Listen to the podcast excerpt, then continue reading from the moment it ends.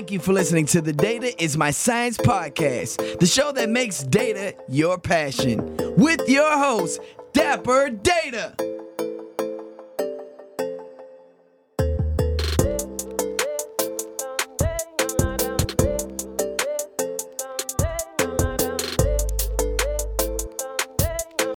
Hey, what's up, everybody? You are listening to the Data is My Science podcast, the show that makes data your passion. This is your host, Dapper Data.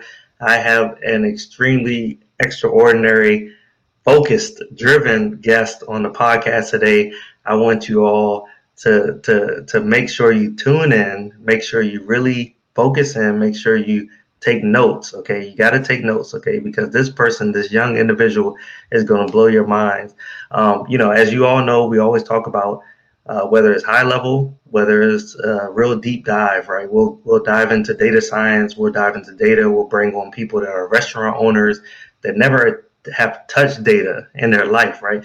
But introduce them to something called data science, right? Introduce them to data and uh, analysis, being able to focus on something that we know that is a passion of ours, you know, a passion of mine, right, and the audience, and and really help them understand how they can use data in their everyday life, right?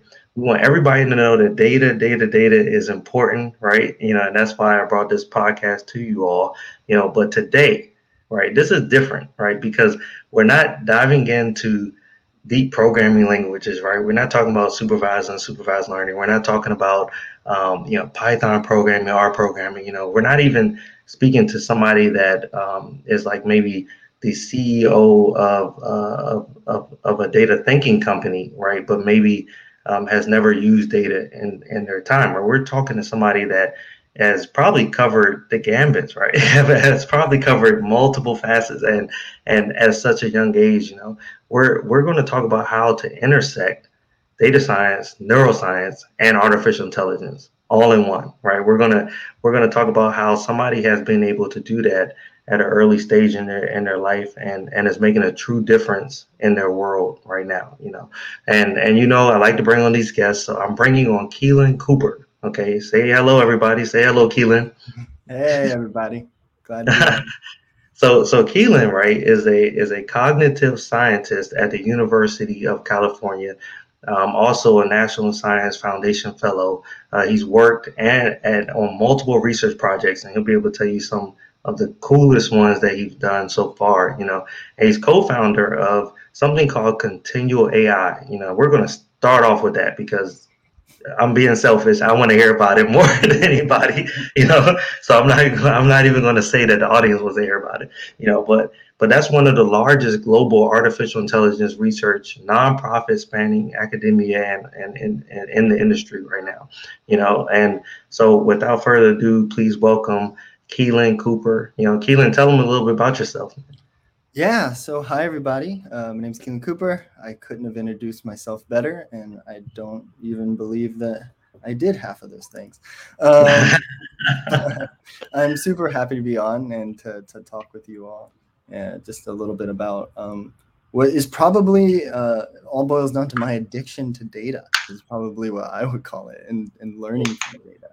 Um, so much so that I think it's funny that you brought up restaurant owners because we were just talking to one of our friends who uh, owns a restaurant, and we are like, how can we like learn from like some of your data they have? And he's like mm-hmm. doing everything on paper, has like no has yeah, and so that's a reverse. So like, all right, we gotta we gotta implement some data collection oh, programs.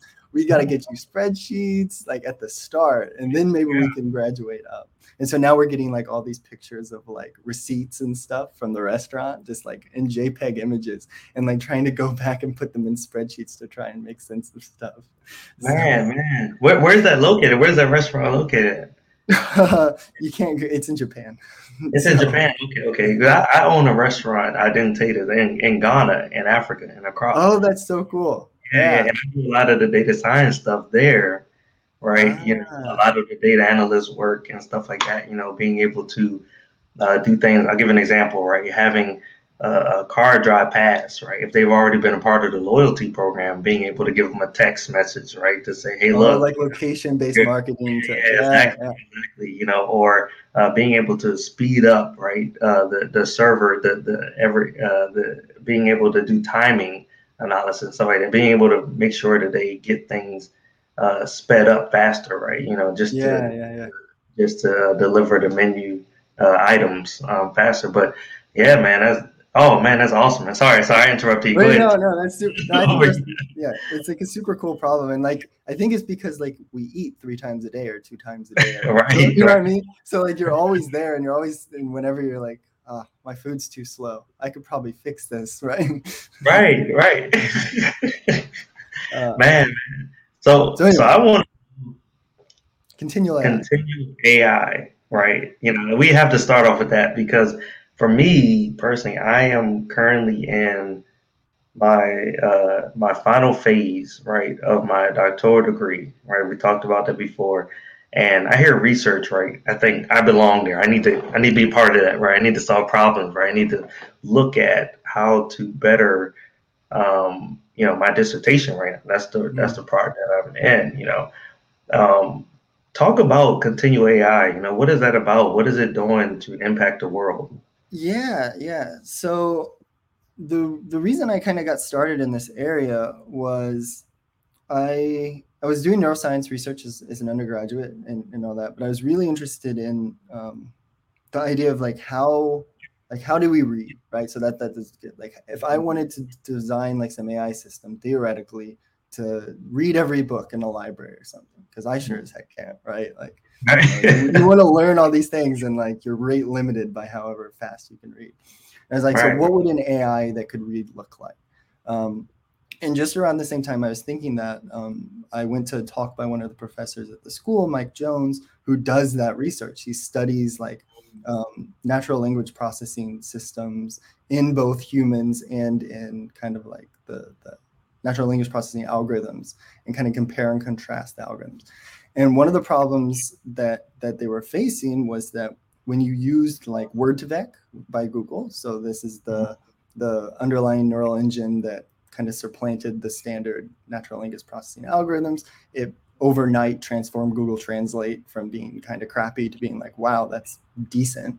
Um, and we were using Word2Vec, um, but the issue was that depending on how you trained the algorithm, on the so you get this big text corpus you feed it into the algorithm it learns the associations between the words and that's some approximation of semantics in the sentence you know it's Mhm. rudimentary but it you know in practice it works um, but what we found was the issue was depending on how you trained that neural network um, Mhm.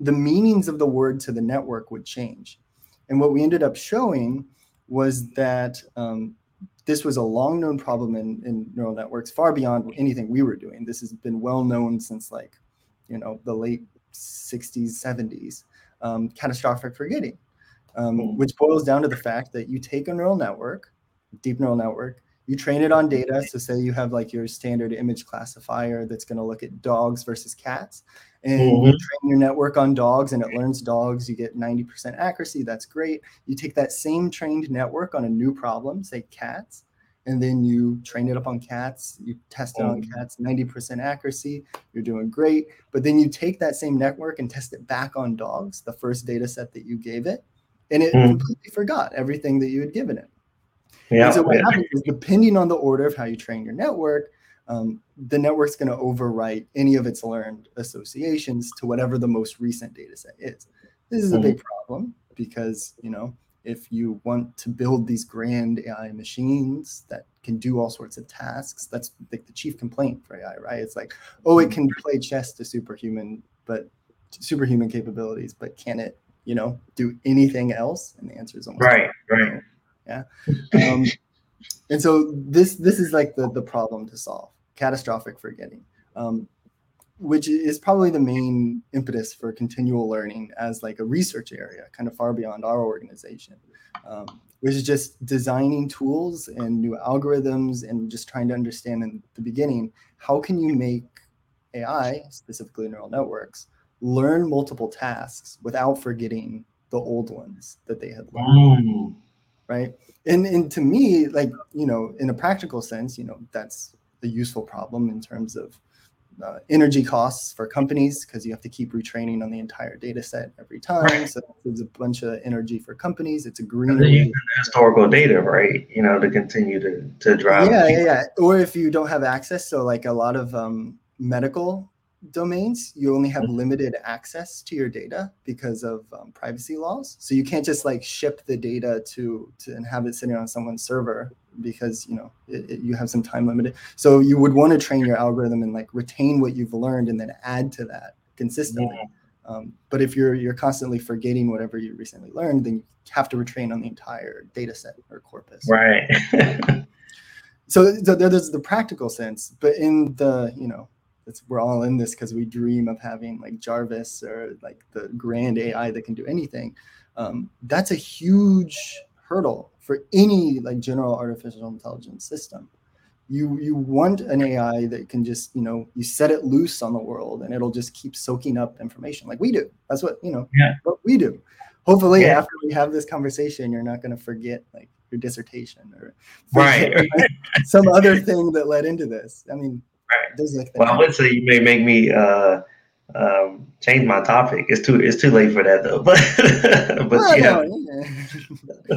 it applies to everything. Um, so yeah. So anyway, I I met up with some a postdoctoral scholar at the time. His name was Vincenzo Lomonaco. Um, he's now a professor in Italy, and we we got to talking about this. This was like his main research area, and um, we had a shared interest, and we we decided to say, hey, there's like a lot of this is like a new burgeoning field that was just kind of kind of organizing all of these little problems in machine learning at the time. So catastrophic forgetting was the big one, but there's also like transfer learning, which applies, um, representational drift, and, and some other issues. And we're like, let's what what would a community of these people look like if we all just put them together and they could just talk and, and share their ideas? Um, and so we built a website. Um, we called it Continual AI because continual learning is kind of the, the grand goal for this. Right. Um, and it kind of just took off. Um, I, I, think, yeah, a little bit it was just people are interested in what this could be. Like, what would those algorithms look like? A lot of people were practitioners and they were facing these problems and needed advice. Um, a lot of students who were, you know, are just interested in AI in general, and this was a cool way to get involved. Um, and so we've kind of built this community around this topic in AI um, that's really just taken off and, and grown uh, over the last couple years. And it's been really, really exciting to see all of the things that, that people are doing and sharing and, and building. Yeah, and that no, that's amazing, you know. And I, I did a lot of reading on on what you all are doing, you know, and and there's so much um, there's so much that artificial intelligence can do to impact education, right? And we don't talk about it as much, right? We don't talk about how um, AI can impact, you know, education at every level, right? From from yeah. pre-K all the way up to doctoral degrees, right? When you talk about research, doctoral degrees, things like that, that that's really cool, you know. But but even when you're talking about um, um, from a pre-K to uh, to to 12th grade point of view, you know, that's something that I personally have uh, shown some interest in, right? Trying to bring AI involved in that, where I'm thinking about um, uh, different ways that that children learn, right? You know, they have different ways that they learn, and you know, to be able to pass some of these tests that are out there, right? You know, it may be uh, focused on one learning method versus another, you know, and and and when they decide to take that test, they may struggle because that's just not the way they've been taught through a teacher, you know, throughout the entire time. And then yeah. they take the and they're like, man, you know, I I'm more visual than audio, right? You know, or something like that. And I'm sure that AI can make some type of impact in this world when it comes down to those things and being able to help kids transition, you know, throughout pre-K through 12th grade or something. Do you think so? Yeah, yeah, I think so. And there's actually um, actually where I am now at, at the University of California, there's a um, a lot of really interesting research that other people are doing on on that sort of thing, like AI assisted education technology. Yeah, um, and it's really cool to see because like I remember like I grew up like right at the like dawn of when people were trying to like put some lessons online and you know it wasn't uh-huh. um, but like some of the things they're doing now are just really where like you're learning exactly like where like say math is like where exactly are the students struggling in and like, the machine will learn and then it'll like target the questions towards those deficits and try and build those up and not worry about some of the other things. And yeah, yeah really no, awesome amazing right? You know i i wish i had that when i was when i was younger right? You know yeah. i'm a visual learner yeah. And i would love to um, figure out you know if i'm sitting next to somebody in class and they're learning the same thing but differently right you know maybe they're audio learning and they're saying look or or um, uh, what is it like kinetic or something like that? You know what whatever it is you know you're you're able to learn maybe a different way but the same thing right? To get to the same mm-hmm. point you know that we're all trying to get to it would be it would be amazing right? It really would be. And like some of the results are like people are learning better than than you would otherwise because you have that kind of targeted help. And i mean like in a practical sense i mean yeah that that's good because a teacher for example if you have 30 students in a classroom you would like to get to know each student and know exactly where right. they're struggling and what the, how they learn like if they like to have examples worked out or whether they like to you know see the big picture or they like to like memorize you know what i mean but like it, you know right. teachers aren't paid they have like a bunch of classrooms and you know 30 students times in periods is a lot of people to try and keep straight exactly. while also doing everything else. And so hopefully like these things over time will just at the very least get like take a little weight off their shoulders. And, yeah, yeah, i'm sure it will. I'm sure it will you know. Uh, so all right. So you have done a lot of, of research within neuroscience right? You know yeah. and you know we talk about how um, there is a connection to artificial intelligence within neuroscience right you know, where do you see, based off of your research, the biggest similarities and differences between those two? Yeah. So I I like to think of what I'm doing now as kind of like a, a feedback loop. Um, mm-hmm. and, and it's always existed since since I would say maybe the dawn of AI, um, where what we learn from neuroscience and how the brain works ends up being applied to build better AI algorithms and mm-hmm. smarter algorithms. And then you take that those algorithms, and especially nowadays, you reapply that to neuroscience and use it to learn more things about how the brain works, whether it's on the modeling side or even as tools. Like some of the recent stuff we're doing now is using deep learning to help decode mm-hmm. some of the the spiking activity of what the the brain is doing. And we couldn't have done this without deep learning. Um, some of the existing algorithms just weren't strong enough and just couldn't pull out some of these patterns. And now we have really good tools um, just again from like a data analysis perspective that mm-hmm. that can do these things. And so it's only going to get you know it, it's only going to get stronger and stronger as we learn more about how the brain works build better ai ai helps us learn more about how the brain works. Um, but but it's always existed. Um, Oh, even before we start talking about it now, it's it's been existing for some years. You're saying? Yeah, since I mean, like everyone talks about the AI winters, but if you go back and you look, if you look at some of like the early, the early, like say, for example, like the the deep neural network papers, um, mm-hmm. they're usually called connectionist models. And what those connectionist models really were, were they were cognitive scientists, or half the time psychologists, really, who are just trying to model their data in with with some tool. And so these are people who are working with people and they're kind of on the more mathematical psychology bent. And usually they fit their data with like regression and stuff, but they mm-hmm. want to have a little bit, you know, more biologically plausible model. And so they they built these connectionist models to like help model their data. Um, and so if you look at some of the like 1960s papers and like the early earlier years of neural networks, those are pretty much the entire theme. Even like Geoffrey Hinton, who's the mm, yeah. if you read his early papers, they're basically cognitive science papers. It's it's not you, you don't really see machine learning. It's more like trying right. to fit some psychological data, and this is the model that seems to work.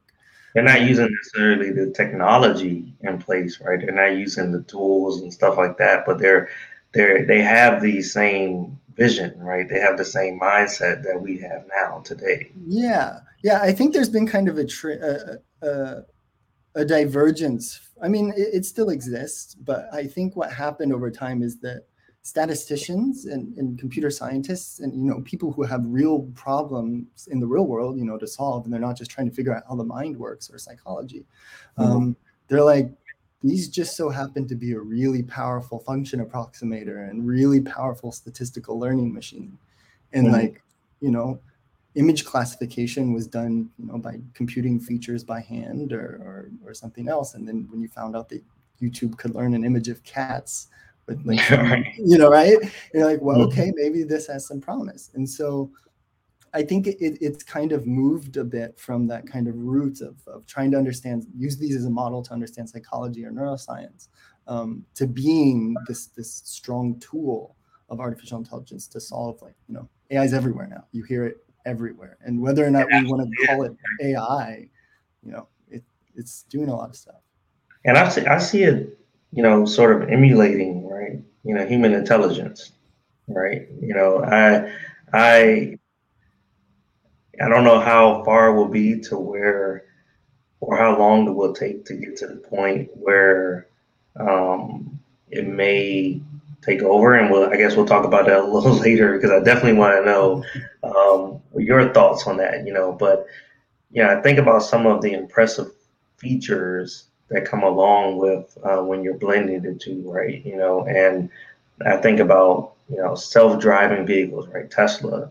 you know, trying to deal with that, right? And that reliable sort of like object recognition that you have mm-hmm. in place, you know, um, and being able to do things like detecting breast cancer, right? You yeah. know, future and stuff, right? You know, faster than doctors can do now, right? you know, so there, you know, there, there's tools, there's things out there that is happening, right? And so I, it's, it's, for me, it's mind blowing. You know, uh, you're doing a lot more research in a lot of field, you know, they're interconnected to, you know, and I just don't know if there's going to be a time where you say, hey, uh, you won't be able to tell the two, right? Or you won't be able to tell the difference between the two, you know? yeah, yeah. I mean, it's kind of a a, a joke. Uh, I don't know, joke in the AI field that like there's a problem that that people pose. So, like for example, at one point in time, chess wasn't solved. Nowadays, you download chess on the app store and you can play the most advanced AI, right? But like, mm-hmm. imagine a time when chess wasn't solved and people say this is like the height of human intelligence. Chess is a hard thing to learn. AI learns chess, and you're like, wow, that's really cool. Look at it learn. And then the second that you somebody goes and says, "Oh well, this is just tree search. You're just searching through all possible combination," and then you know, and you're like, "Oh well, you know, that's not that interesting. You know, it's not that smart. It's just right, right. And you're like, right. And so then you like move the goalpost up a little bit. You're like, hmm. oh, well, we think Go is the, or Jeopardy is strong. It's like, oh, it's not really Jeopardy. It's just like database searching through Wikipedia again. Right, right. not that smart. Ken Jennings can like chew gum and play Jeopardy at the same time, or pour himself a cup of coffee. This thing can't. Right. And so then you right. move the goalpost up, and it's like, oh, tree search isn't the problem. Um, if we if we do a problem that can't be searched, that'll be smart. And then yeah. Denison et al. beat Go, and they're like, oh wow. Then it's like, yeah, I don't know, it's not really that smart, right? And you just move the goalpost up and up. It's like, oh, we need a computer to do a backflip and walk down the road. You've seen the Boston Dynamics robots mm-hmm. that like do all these crazy things. Like, well, it's not really that smart. Like you can kick it and it falls down, right? And so anyway, as, as time goes on, the the goalpost keeps moving up and up and up and up and up and up. And there's the a famous philosopher. His name's the um, Daniel Dennett, and he kind of jokes that like all we are, are just what he calls like a cognitive bag of tricks that mm-hmm. just like the AI, like once neuroscience gets advanced enough for like we learn how we work, mm-hmm. then we would be like, well, you know, we're not that smart. I mean, like if right. you saw my last math test, you would see that I didn't do as good as I wanted right, to. Right, I mess up words all the time, or maybe I'm not as smart as we think we are. And so I think it ends up being like the definition of intelligence in general. Um, because we don't have a good we kind of know what it is. We're like humans are, are that. Humans are smart. We can do a lot of things and we built great things. But we can't really even precisely put that into some definition where we have that benchmark and say once AI hits that, then we've done it. and so you know philosophers have tried and there's been books and people have said whether or not it's possible for years and i mean yeah it, it's a subjective thing in, in, the sense of like when will we actually get there um, i mean people are super afraid of ai they're like oh once once it's there it's already too late like, oh, I always say don't run from it, man. Just yeah, embrace yeah. it. like if once you learn how these things work now, you will realize that we are we are yeah. far away from from from hitting from takeover, right? Yeah, Right, right, exactly. I agree. You know, um, uh, and a lot of times people don't understand how AI is being used, and they and they're using it, but they're you know they're they're thinking, oh, okay, this is just some I guess they just call it technology or some type of cool advancement, right? You know, mm-hmm. I mean, natural language processing is in place in many aspects, right? I mean, just something as simple as like, you know, uh, uh, Google or something like that. You know, what they're doing with like Gmail and things like that. Yeah, you know, yeah, yeah. And, and so you know, a lot of a lot of people um, are still there. They're using it, but they don't understand, right? That it's is actually being implemented slowly right in your lives yeah. and, and, definitely uh, um, impacting you and that's what i normally like when i teach it to people like what i normally say is like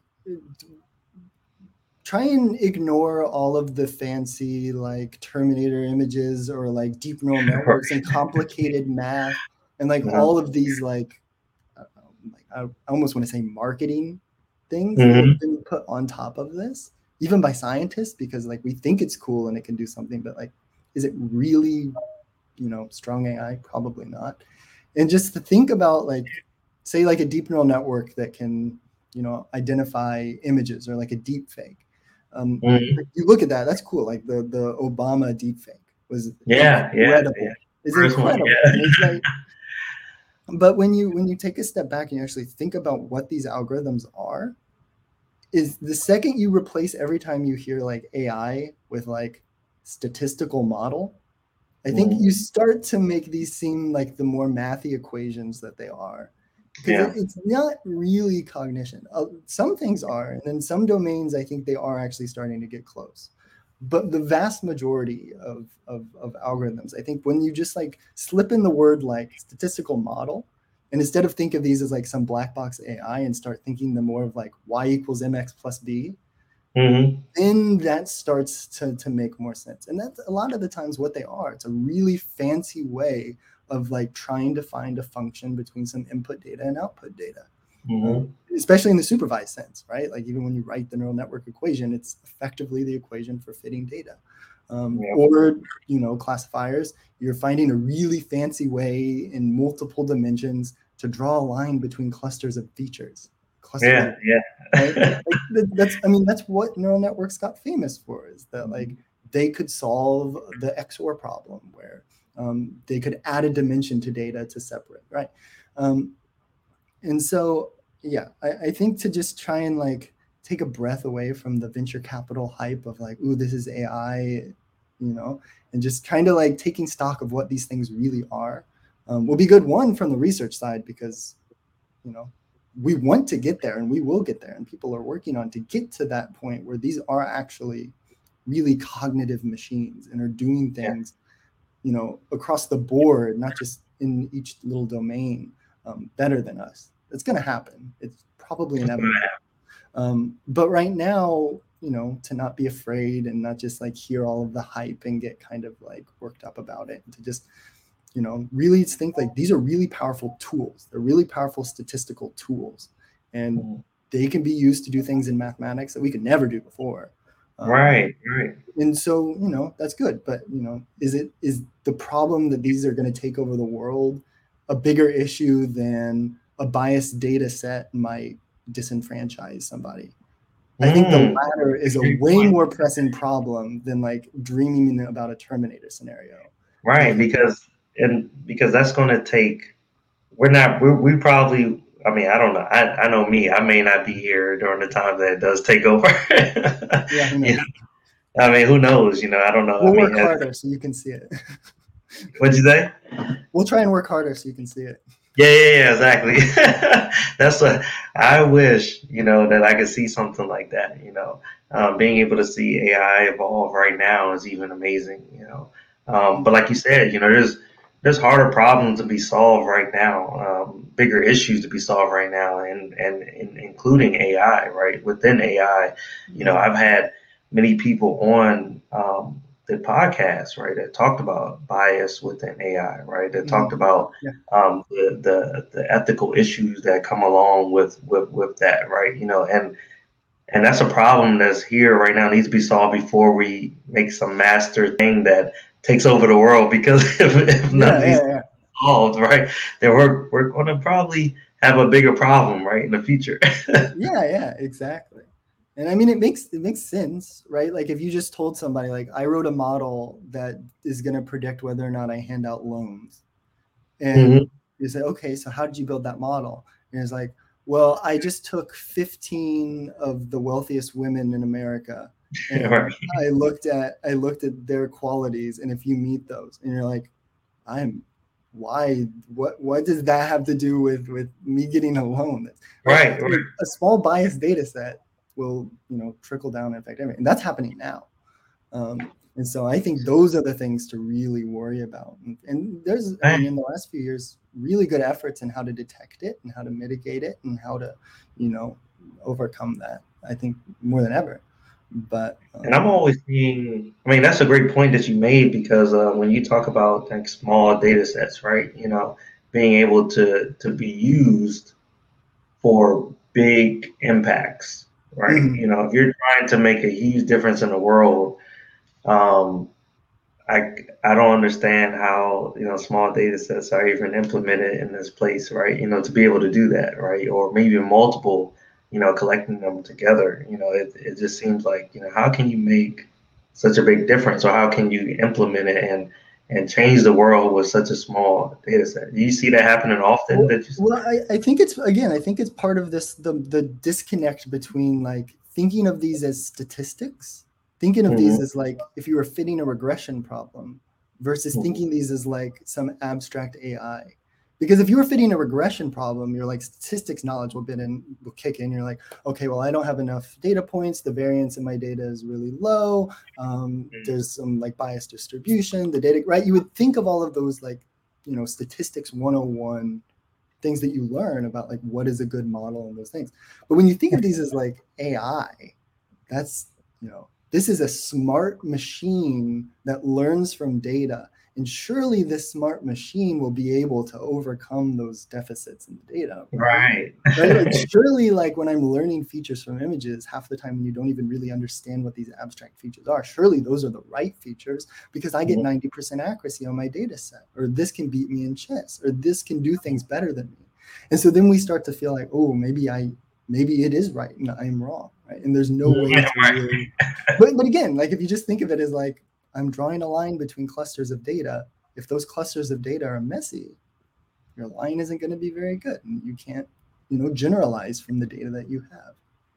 That's a great point. That's a great point. You know, so to close out that one discussion, right? I mean, oh. I just want to make sure that we that we know what your thoughts are. Will AI take over eventually? Will it take over the world? Yeah, I mean, in some ways, it's already taken over mm-hmm. in in in the sense of of you know they're they're building AI into every processor nowadays, right? Like you you see mm-hmm. like like the AI chip in your phone, and like neural networks is there, and it depends on like how you define AI. Because 20 years ago, some of the things that are just general computer science, you know, algorithms that you wouldn't even brand as AI because they're not cool anymore. You know, mm-hmm. 30, 40 years ago, those things were like huge advances. Um, mm-hmm. And so, I mean, I, I really think it just depends on on on what you mean. Usually, when people say that, is like, "Am I going to be a slave to the machine?" Like, right, or am I going to lose my job? Right, that's what they care about. yeah, and it's like if that's your if that's your issue, then you know you might already, in the sense that like micro trading algorithms, like the flash crash in the stock market, right?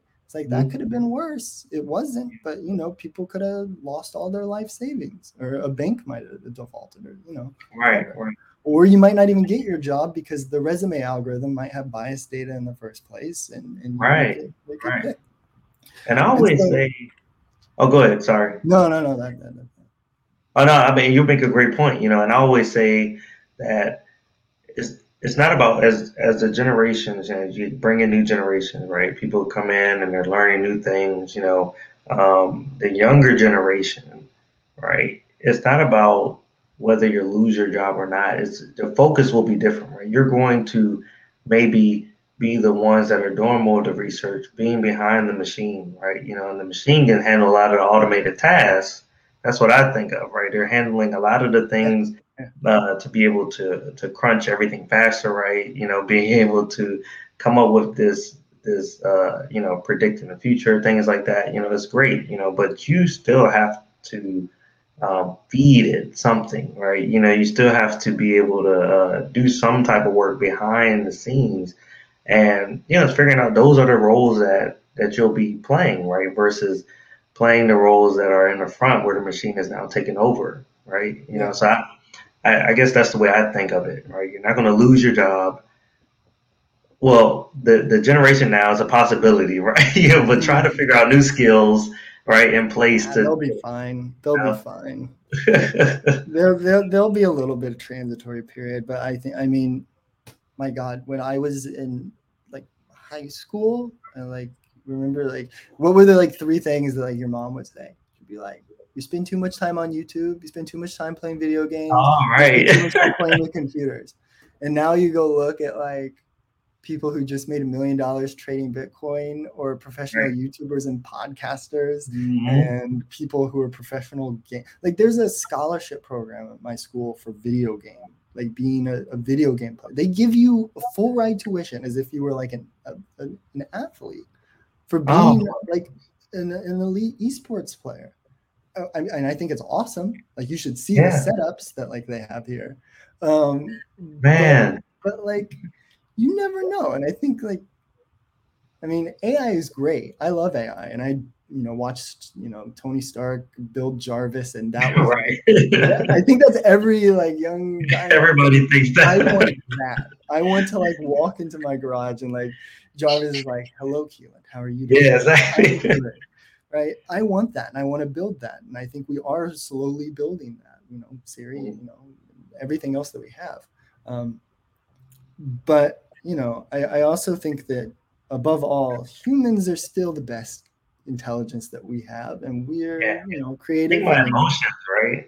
You yeah, know? yeah. I mean, like we're you know persevere, and we'll solve all of these problems that we have, and we'll think of like new creative ways to make money that like you know benefits everyone, and use the things that are resource to build. You know, who knows?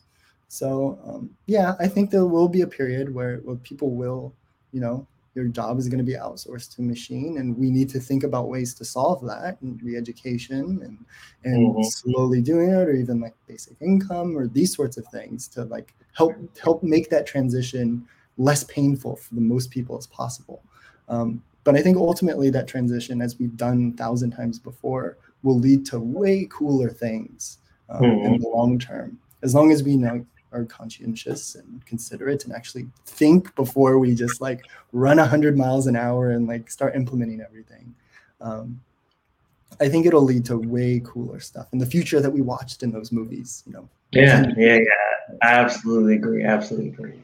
You know all right so keiland you have i'm sure that the audience right now has been able to say wow right? You know already right? But they have not heard what you've done so far as far as you know some of the most interesting projects that you've done right? You know they probably haven't been able to do their research and and and understand that but also yeah.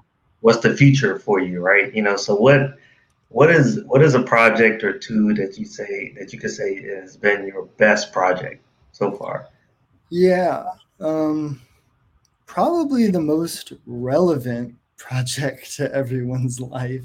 Um, was, probably my work on COVID, um, mm-hmm.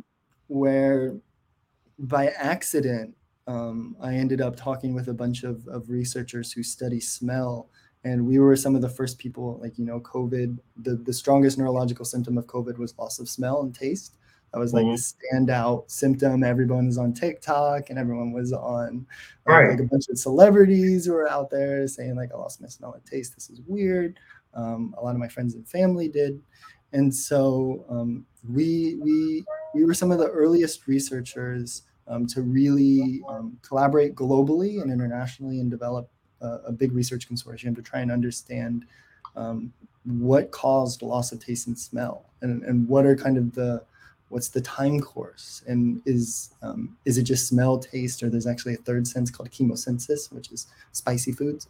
Um, it's, a, it's, like a third nerve that goes up through your head. Um, and so yeah that was really really interesting to see because like most of my stuff is like esoteric in science and it's like mm-hmm. there's like some cortical oscillation that travels in a certain direction in mm. in your head. And it's like the few people in neuroscience really think that's dandy but like if you went to the public and said that like this oscillation goes in this direction people don't really really like, that um, I mean, I love my neuroscience research, and that's what I'm going to do in the future to answer that question. That that's where I am. But it's kind of cool to get a taste of like what does what does science in a really big world problem look like? Um, and to see that kind of direct impact and not that delayed impact that you usually have in science where like you're doing work and it doesn't really pay off for a few years um, and so you know to see press and to see like thousands of visitors visit a website that i built and um, to analyze some data from you know covid patients like who who were right on the front line. Um, and then we also built um, like models that could use the, the taste and smell data to help predict the spread of COVID. Um, and we, we even found out that, that taste and smell was a better indicator of COVID spread than some of the traditional metrics that the government was using. And so some of our papers even got cited in, I think, some like European government literature on like how to to handle the virus and just to oh, see that impact of like i'm typing things on my laptop to you know new the new york times is writing about us and um, this government is saying that this is a useful metric and seeing like the symptomology of covid go from you know fever headache you know um, sore throat to loss of yeah. taste and smell that just kind of started getting implemented on there was really really cool to see and and kind of you know sometimes you kind of get like lost in your room like does anything i do really make a difference that was one of the yeah. first times i actually felt that like what me and especially like it was not just me it was a collaboration of of hundreds of scientists and um, doctors and patient advocates all working together to kind of like make this thing happen across the world um, was was incredible. Was like probably one of the coolest experiences. Uh, no, that's awesome. You know, I mean, that's that that lets you know that what you're doing is is making a difference, right? You know, and that's yeah. that's important. You know, um, do you so so based off of that, right? You know, there's so much more to be done probably with with COVID, but but you know i know that you have so many different ideas so many different things that you're prob- probably spinning through your head right now you might even came up with the idea just just as having a conversation and said man i need to, to, do this you know? What about the future right? You know where does keiland see himself?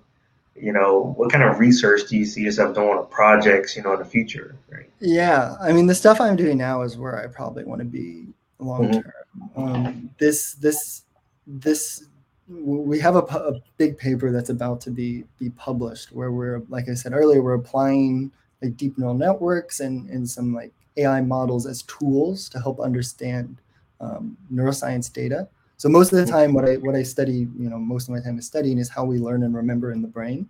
Um, and so we we record um, the activity of neurons in, in, in the brain and then we take that activity and try and decode it and make sense of like how is the brain you know forming memories or how is the mm-hmm. brain learning or, or those sorts of questions. Um, and and i think that this this kind of intersection between neuroscience and ai is incredibly powerful um, and it's only going to get more more um, interesting in the future as AI gets better and as we start to solve some of the problems that are plaguing AI with new ideas from neuroscience, as mm-hmm. DeepMind has shown as like the best case study of this in the world. Because uh, the CEO of DeepMind, he was a PhD student in neuroscience. Um, mm. Yeah, and he was a I didn't know that. Yeah, Demis Hassabis, he was a PhD at London UCL. He worked with a woman who did a famous study on um, the hippocampus in taxi drivers. Um, wow. They showed that like people who learn spatial maps of the world are, are have bigger hippocampus, which is important for memory than than other people. Um, oh. He also oh. did a study where he showed the coolest study in neuroscience he probably did was that like Alzheimer's patients they mm-hmm. can't um, imagine the future as well as as people who don't. So like alzheimer's affects the hippocampus and brain areas for memory. And what it showed was that um, your imagination and imagining the future and this like creative capacity that we have is really dependent on the same brain areas that are important for memory. So mm-hmm. like the, the theory goes that like what creativity is is you're just taking your memories and you're shuffling them around in some way. Mm. um, and so that was like some of his big neuroscience work. And then he you know said, "Oh, I bet I could apply this to AI. You know, beat Atari, beat Go. You know, right, right. protein folding." So anyway, yeah. in all of the models, when you read their papers, they say biologically inspired, um, episodic memory inspired, biological replay, reinforcement learning, which derives from a lot of animal literature. Um, mm. So very biologically inspired AI company um, that you know, probably the world leader in, in advanced AI technologies. Man, that, that, that's awesome. You know, I mean, you just gave me a lot. Of, I can't wait to to replay this to myself about a hundred times so that I can uh, go back and do some more research on my own. You know, um, so diving into cognitive like research, right? You know, when we mm-hmm. think about like AI versus computing, right? Yeah, cognitive computing at some point, you know, cognitive AI. You know, not to dive too deep into it, but I'm sure uh, from my point of view, you know, I know I, I, dealt a lot with cognitive AI in the past. You know, I mean, cognitive computing more than AI, right? You know, in the past, you know, I think about like how to mimic human behavior. You know, yeah. at, at some point, right? You know, um, where do you see some of the differences, right? You have deep learning, NLP, right? You got neural networks, you got, uh, but there's so many differences between that cognitive computing and, and cognitive AI. You know, could you help the audience with, with what your thoughts are on that? Yeah, I mean, I mean, I'll ask you first. Like, what do you think the differences are? Like from from your. So I hear, I, I see like. Uh, like, like, what's your gut feeling of like this is like what I think? Well, like I said, when I when I think about computing, I think about um, or cognitive computing. I'm thinking about uh, somehow trying to take this thing, this machine or something, trying to mimic that human, um, that human behavior, right? You know, yeah. solving some complex problems. Mm-hmm. But when I think about with cognitive AI, I think about like um, uh, finding some of the patterns to learn or reveal like the hidden information or finding solutions, or I think about like solving some complex problems as well, but with like AI augmenting some of the human thinking, you know, focusing on um, uh, like providing accurate results, being more accurate with results, you know, over time yeah. or something, you know. I mean, what's your, is that, does that no, seem yeah, like? I think, I think yeah, no, that's pretty much how I'm thinking about it. And maybe I would only reward it in the sense that um, I think when we think of like cognitive computing, we think of like computers solving problems that were traditionally human only problems in kind of whatever way problem. So like Jeopardy, for example. I mean, IBM Watson is probably the biggest like brand for this cognitive computing, mm-hmm. you know, field. Um, but like I was saying earlier, when you kind of like open up the hood of Watson when they played Jeopardy. You see it's like database search and you know it's just searching through like it's a learned Wikipedia pages, you know. Right. Is that really, you know, cognition? You know, right. Um, and so I think that would be kind of like this cognitive computing in the sense of AI where we're solving these cognitive problems, but really by any means necessary. Like we really don't care if the algorithms are biologically plausible. We don't care if these algorithms work the same way that we do. Um, you know, you know that we can play chess however we play chess, or you can play chess by just searching all the possible moves and seeing which which trajectories are most valuable. You know, mm-hmm. both are equally valid ways of playing chess. Some have their advantages and disadvantages. Where I think cognitive computing um, or cognitive AI is this idea of building some artificial intelligence system that does some form of the thinking process that we do to solve the problem.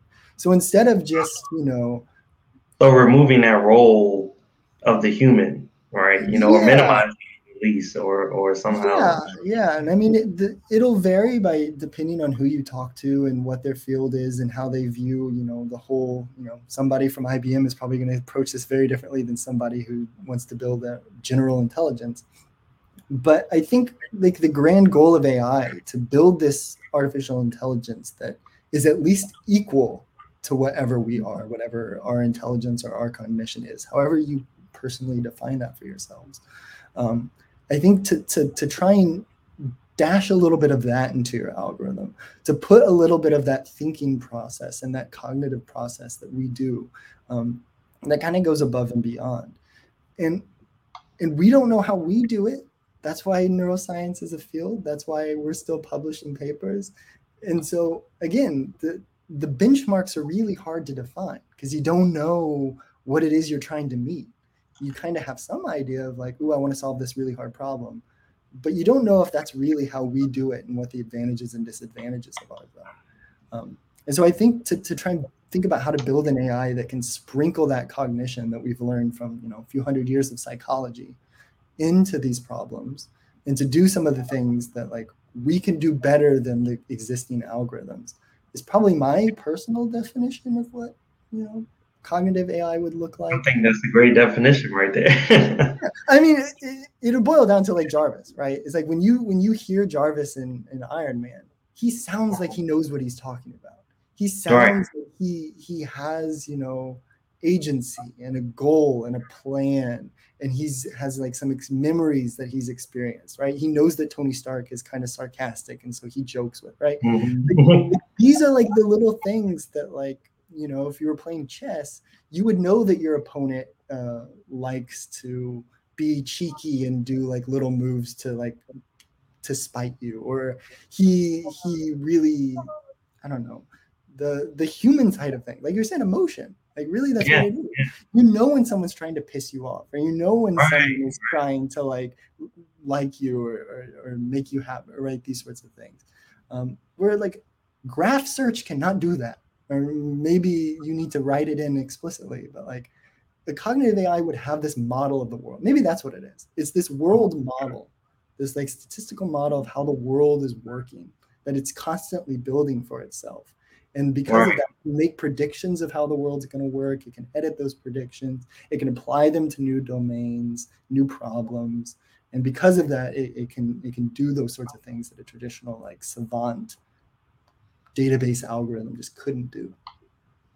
No, no, that's a great point. You know, I, I, I definitely think that definition is uh, uh, straight to the point. It's amazing. I think the audience will definitely grasp um, exactly what you're talking about. You know, Man. and uh, you know, I don't know I, I it. well, I mean, maybe because I'm pretty technical and I understand, maybe yeah. I grasp it more. You know, we'll see. We'll see. You know, we'll get the feedback. I'll let you know what to say, but I'm pretty sure uh, we have a, a, pretty technical audience that really loves to um, to hear the the experts communicate uh, um, their thoughts on some of these things. You know, yeah. Um, and so you know, thank you, right? And as I, I, always end, right, some type of dope gem or, or nugget, you know. Mm-hmm. And what I've learned today, Keiland, man, has been, you know, when I think about artificial intelligence, and I would say, you know, at one point, um, I didn't think we were at at this uh, phase, right? I know we work so hard to get to AI, right? You know, we're working harder to to advance it. You know, I just didn't think we were that far along until I uh, did a lot more research, you know, over the more recent months um, to focus in on that aspect, right? And you know, when I look at artificial intelligence, I see that we are really getting closer and close, closer to forming the basis for all like computer learning from a sense, right? Yeah. You know, and uh, and it's the future, right? You know, being able to make complex decisions.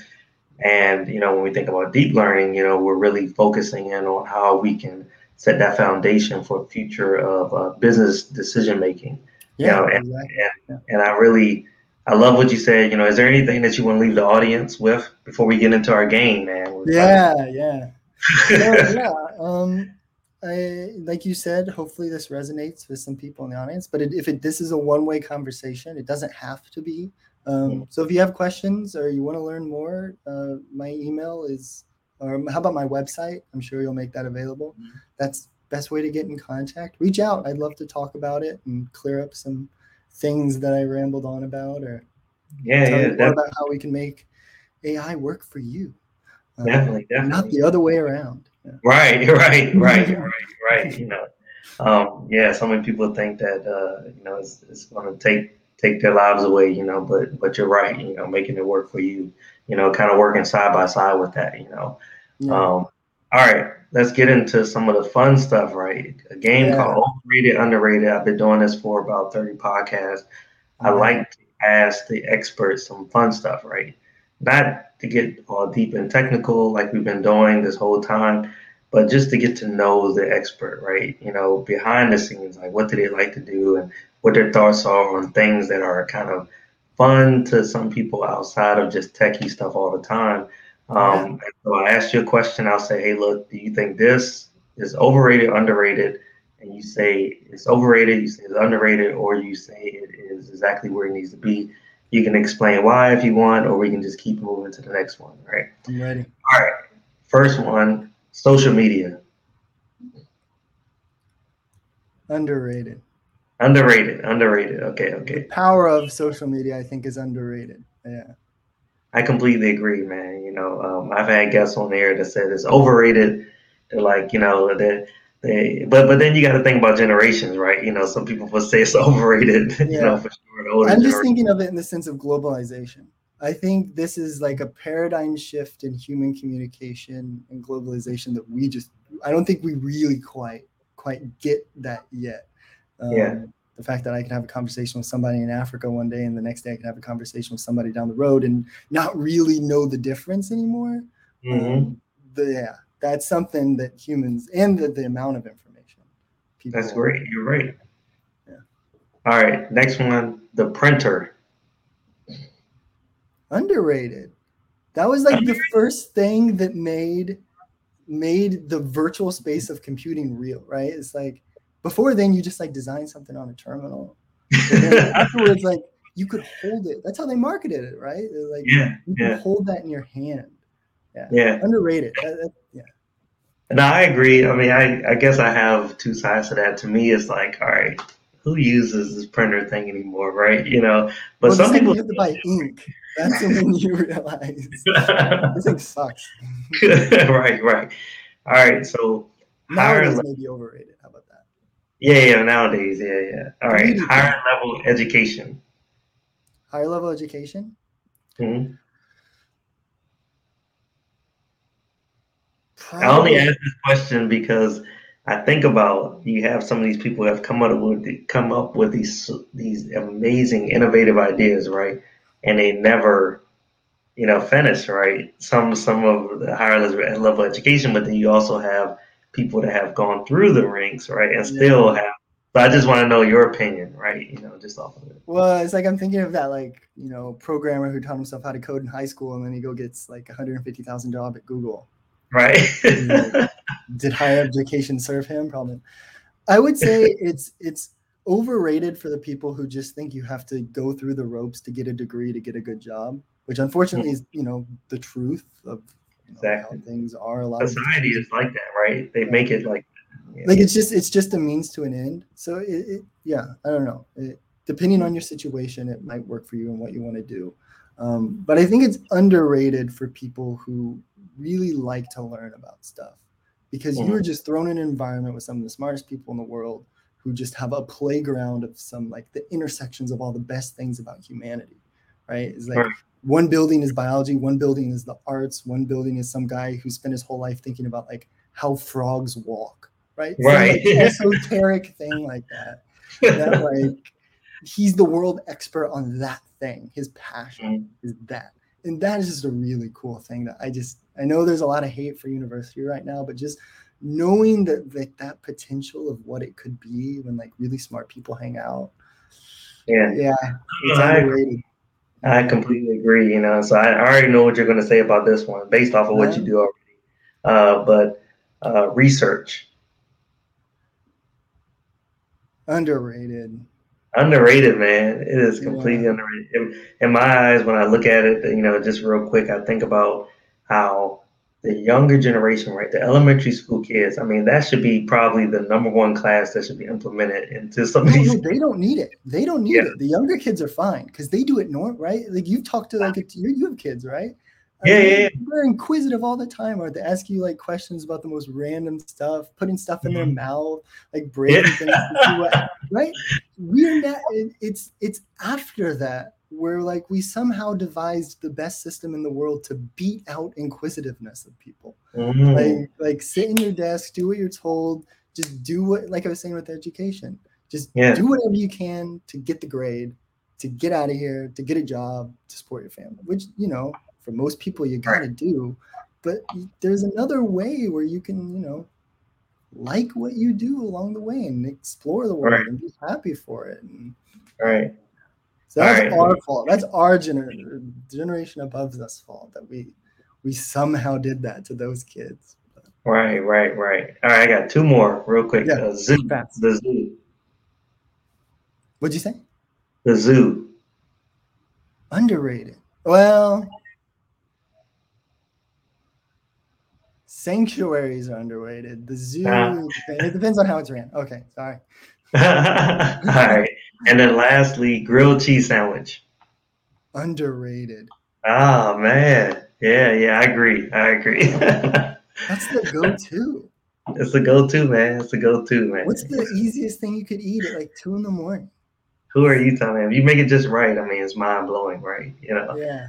So, uh, all right, all right, okay. So thank you again, Keiland, man. No, You're thank you. awesome. This was so awesome guest. fun. you know um, I, I definitely think we should keep in contact man and i'll I, Oh, I yeah. appreciate you being on the data is my science podcast the show that makes data your passion i'm your host dapper data and and and keiland where can they reach you at again uh linkedin or anything like that Yeah, uh, LinkedIn, my website, uh, kwcooper.xyz or kwcooper.com, both point, same place. Um, or just Google my name. It's a unique name. It's Yeah, name. yeah. It's hard to pronounce, but easy for SEO. So, yeah.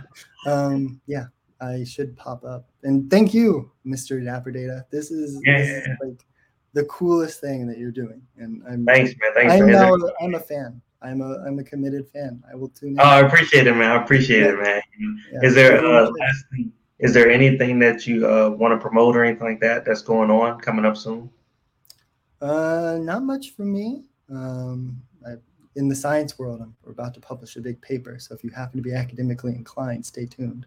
Um, Yep. If you're interested in, in AI, head over to Continual AI. Um, it's just a community of people from all walks of research and uh, industry and academia and just, you know, high school kids who love to code. So hang over to that website. That's continualai.org. Yeah. Um, and hang out with us. That's what we do. We just talk about AI and you know build cool things. And yeah, learn to code if you haven't already. right right Change your right. life. Always promote promote that you know well well thank you again Keiland man. You know i know we got a hard stop man. So i want to make sure that the audience knows definitely check out Keiland man. I appreciate everything you're doing for the uh, ai community neuroscience community and data com- community in general. Um, you know and and audience you can meet me at mr dapper data uh, uh, dot com at mr dapper data on any one of the social media platforms you know. Love you all. Peace. All right. Yeah. Bye. Thank you again. Thank you for listening to the Data is My Science podcast, the show that makes data your passion. With your host, Dapper Data.